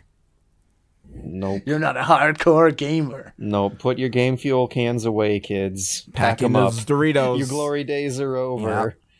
Put the monster away. Doritos will never taste the same again. Hey, we we never like mentioned my uh. Danny Dorito not being um, uh, Pikachu's voice actor in Detective Pikachu or Pikachu Detective, whichever oh. way that goes. That's it's a little disappointing. Yeah. But it's fine. Uh, instead, instead, it's Ryan Yeah, he's- Reynolds. Ryan Reynolds. Ryan. wh- he, what? he's gonna be in the f- see see Danny DeVito. He's he's short, so he could have fit in the costume, right, and still be like at that right height. But Ryan Reynolds is too tall. fit It's in gonna look costume. weird, right? I'm assuming it's live action, so, So- he's they're gonna be like in the costume, correct? Yeah. I, I, Wait, what? I, this is It'll fucking be weird. CGI, right? I'm so I'm so confused because I'm like, I, I wish that. I'm like, uh, did you read this? I'm messing with you guys. I, I wish the Detective Pikachu was like a costume movie instead of a CGI movie, but yeah, I mean, they're making a little movie hat. of Detective Pikachu, in which he's voiced by Ryan Reynolds. I want them to be in a full size Pikachu suit. Okay, like a That's what do you call it, adorable. Do you know what- Those, do you know like, what's- inflatable ones they have at the parades that like jiggle mm. around when yeah, people yeah. walk? yes. Do you know what's kind of like really fucked up about this in a weird way? If you like cast your mind back to like a month ago when the the Pokemon movie, like the new one, Oh, came yeah, out, where Pikachu and everyone fucking complained that Pikachu Spoils the ending. Now, now people can't get a fucking enough of the fact that there's a movie where Pikachu talks the whole way through it. The complaint is not that Pikachu talks. It's like, oh no, the voice they picked to make Pikachu talk with isn't the perfect one I had imagined in my head. Wait, it wasn't Ryan Reynolds? I think it will be fine. I think Ryan will do fine. I think Ryan Reynolds would actually make a really cute Pikachu. Yeah. you, you ever you ever seen him do voice like this is a movie called Voices where he did voices. I, I think uh, for like a cat and a dog and stuff like that, and he was like talking to himself. He's like a psycho, but I, I think he'll do fine. I think he'll do fine. I, I'd rather have. Let me put it this way: I'd rather have a movie that's ninety minutes that I got to sit through where Ryan Reynolds plays a character than like the actual high pitched Japanese girl that actually plays Pikachu. Having That's- to hear like that in I don't know. English Have for you heard detectives? minutes, Yeah, but have you heard Detective Pikachu's voice in Japanese? I I I It's like have rough, not. isn't it? Google that shit. Yeah, it's it's- amazing. It's oh, also Oh, he sounds like yeah, a he's rough forty year old really deep and Japanese man. gruff. Yeah, yeah, yeah. Yeah, Never mind. I actually sounds have like a detective. That. That was just ooh, that that was years ago. The idea that it got turned into a movie like hit me off guard. Whoa. 2019, get ready. We're going to enter into the real weird timeline then. You kids better watch out. In the meantime, uh let's uh let's let's not go home so much as let's just everyone hope for the best. Be thankful that that we're getting a chance to start a new podcast and and and look for the best and and, and get hyped for for what we got going on. I feel like with the experience that we have had with podcasts in the past and, and with the chemistry we share together and the weird real life adventures that that we have endured, we uh we can make something cool This- here. I hope so too.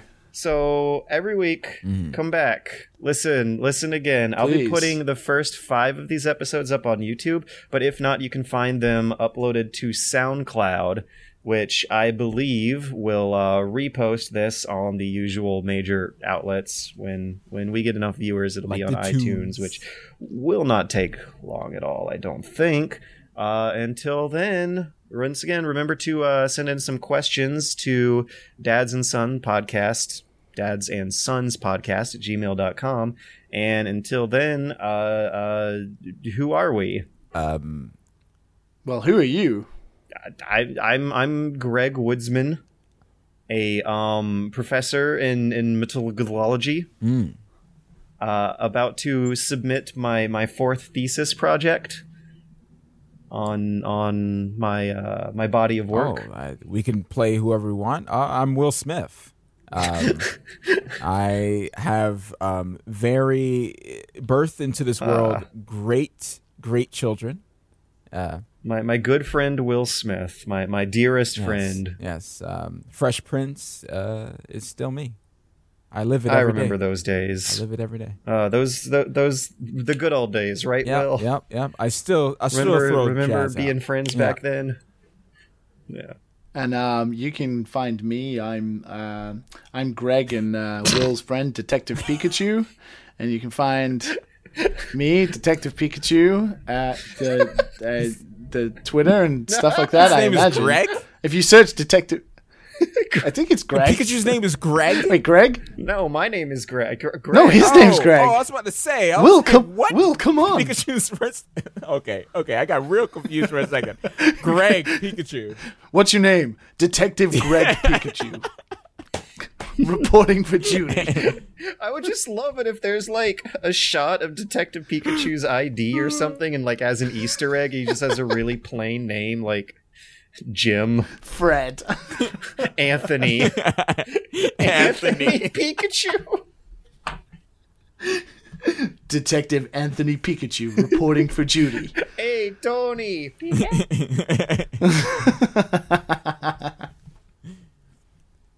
I guess I guess what I mean to say is is I like you guys. I like that we're doing this, and uh, and I like that we're gonna be back next week. Bye, everybody. I, Yes. I, I hope Pikachu gets a cold in the movie so he can say uh, "achoo" or "Pikachu." Yeah. That was